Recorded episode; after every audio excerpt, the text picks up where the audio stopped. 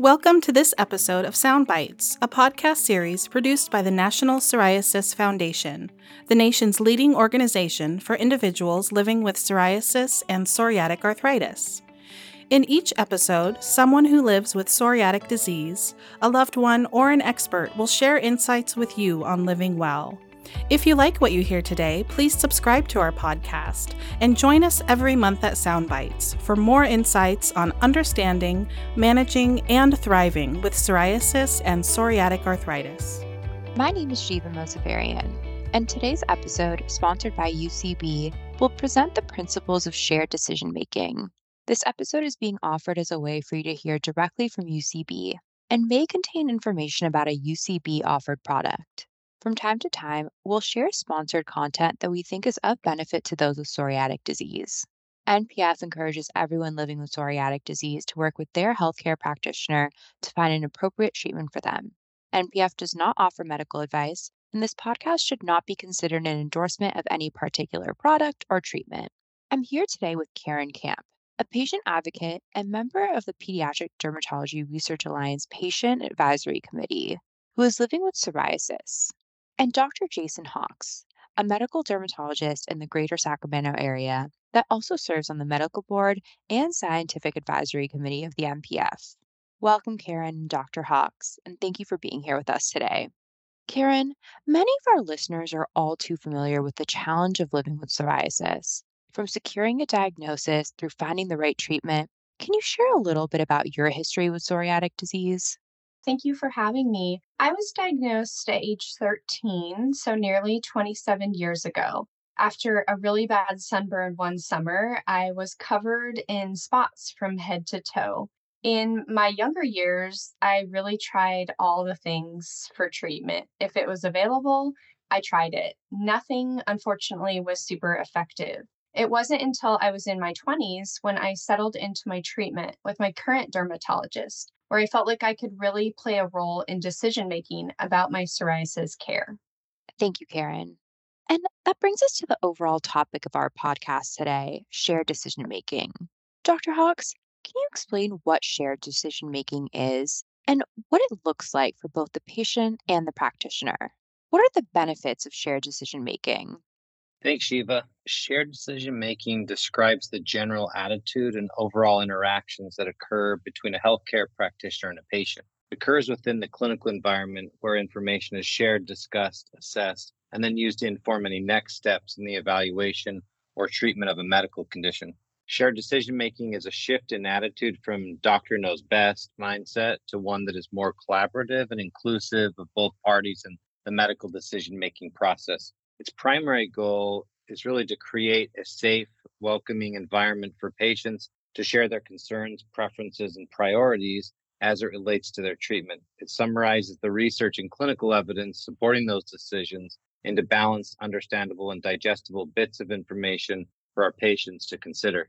Psoriasis is a complex medical condition with a wide range of potential treatment options available, which can be overwhelming to dermatology practitioners or patients. Designing personalized treatment plans for our psoriasis patients involves a lot of moving parts and requires a conscious effort to engage in shared decision making.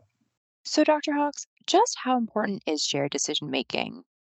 Shared decision making is even more important when there are multiple treatment options available. It helps the practitioners and patients ensure patients are empowered to make the best choice to achieve their individual treatment needs and goals. And this includes having access to a full body of evidence to evaluate both the safety and efficacy of a treatment, as well as assessing their own thresholds for risks and benefits of treatment. I've seen firsthand how incredibly empowering shared decision making can be for psoriasis patients to help define their own treatment strategies and have opportunities to discuss their concerns or treatment preferences in a safe, non judgmental setting. I've seen how my preferred psoriasis treatment is not always perfectly aligned with the treatment preferred by my patient until we openly engage in that conversation. Conversely, patients are not always aware of complications associated with untreated or insufficiently treated psoriasis. For example, one third of psoriasis patients may develop inflammation of the tendons or joints, commonly referred to as psoriatic arthritis. This joint damage associated with psoriatic arthritis is eye opening to our patients and can result in a shift in their treatment preference or willingness to consider an alternative treatment option. This type of information is critical to share with our patients. UCB created and is piloting a shared decision making digital application in partnership with Forefront Dermatology's president, Betsy Wernley, who's a board certified dermatologist. The digital application helps practitioners know when it's right to screen for psoriatic arthritis, potentially leading to quicker diagnoses and preventing additional joint damage. The app allows patients to answer survey questions ahead of their appointments to help prompt key conversations with their healthcare team. Yeah, and conversations with the healthcare team is so important. Karen, what was it like to finally find that care team and be able to express what your goals were for your care? The early years of my treatment were very ad hoc trial and error. Now, because I have a shared decision making relationship with my dermatologist, we're on the same page. My dermatologist really understands me, my history, and my treatment goals. I feel comfortable and supported in bringing forward my questions and ideas and making decisions about my care based on where I'm at in my life. I feel really lucky to have a dermatologist who cares about me as a whole person and treats me as a whole person, not just a skin condition. It sounds like you had a positive experience practicing shared decision making with your dermatologist. Would you share that experience with us, Karen? Absolutely. As I began to plan my pregnancy, I decided I wanted to stop treatment for my psoriasis. My dermatologist was completely non judgmental and worked with me to come off my current treatment as well as help me understand what options I had for treatment during my pregnancy and while I was breastfeeding. Once I was able to resume treatment, she helped me find the right treatment for me, and it's turned out to be the most effective treatment for me yet. I was really grateful to have a dermatologist who wanted to work with me during each stage of my life. It has given me a lot of confidence knowing that she respects my treatment goals and my priorities, and she has a toolbox of options and knowledge and is there to support me when and how I need it. So wonderful to hear. So, a question for you both. Dr. Hawkes and Karen, what guidance would each of you give to patients who may be looking for a healthcare practitioner with whom they can explore treatment options? I would start by listing the qualities you're looking for in a care team. Then try to find a dermatologist who matches those needs. Make sure you keep checking in with yourself. You may not find the relationship that's a perfect fit for you on the first try. I've also found the online community, Twill Care, to be very helpful. When you're feeling all alone and experiencing psoriasis, it's good to know that there are other people who know what you're going through and who may have tried treatments you're considering. Great points, Karen.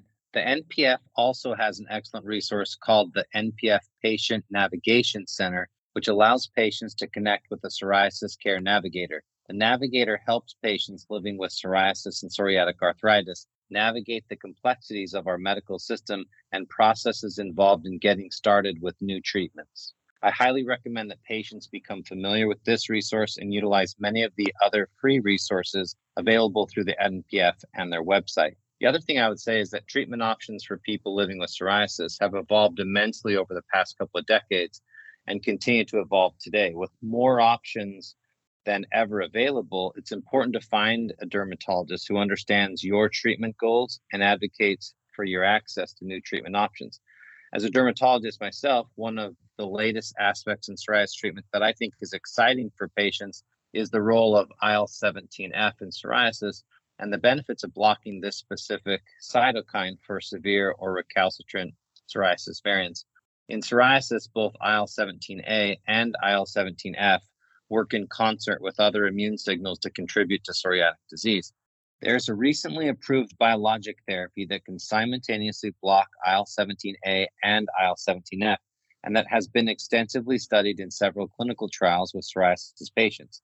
Data from trials that study IL 17A and IL 17F inhibition help us explore the potential added benefit of blocking both IL 17A and IL 17F in psoriasis patients. Data also helps us better understand the role of the entire IL 17 family in psoriasis beyond just IL 17A. Thank you both for such great information. I'm certain many of our listeners are excited to engage in a shared decision making care model with their own healthcare team. Do you have any final words of wisdom? Karen, can we start with you? Psoriasis has impacts beyond those visible to the human eye. It can affect your mental health, including elevating your risk of developing depression and psychiatric disorders. Can also put you at risk for developing other health conditions and comorbidities like cardiovascular disease. Can even impact your relationships. It's really important you have an open dialogue with your healthcare provider about holistic care that addresses all of these elements. And Dr. Hawkes? Thanks, Karen. We've discussed the detrimental effects of psoriasis on the entire body and multiple other aspects of an individual's daily life. The potential health risks associated with untreated or inadequately treated psoriasis are not trivial and should not be underestimated. But this is only one half of the story. The recent treatment advances and research we have witnessed in psoriatic disease are remarkable and inspire hope for patients living with this disease. Some new exciting treatments are on the horizon. Thank you so much, Dr. Hawkes and Karen, for providing such inspiring words of wisdom and for offering such a sense of hope for the future. If you'd like to contact NPF's Patient Navigation Center, call 1 800 723 9166 or email education at psoriasis.org. This sponsored episode was brought to you by UCB. To learn more about shared decision making and UCB's commitment to patients, visit ucb usa.com. We hope you enjoyed this episode of Sound Bites for people with psoriasis and psoriatic arthritis. If you or someone you love has ever struggled with psoriatic disease, our hope is that through this series, you'll gain information to help you lead a healthier life and inspire you to look to the future. Please join us in a couple weeks for another inspiring podcast. You can find this or all future episodes of Sound Bites on Apple Podcasts, iHeartRadio, Spotify, Gaana, Google Play, and the National Psoriasis Foundation webpage. To learn more about this topic or others, please visit psoriasis.org or contact us with your questions or comments by email at podcast at psoriasis.org.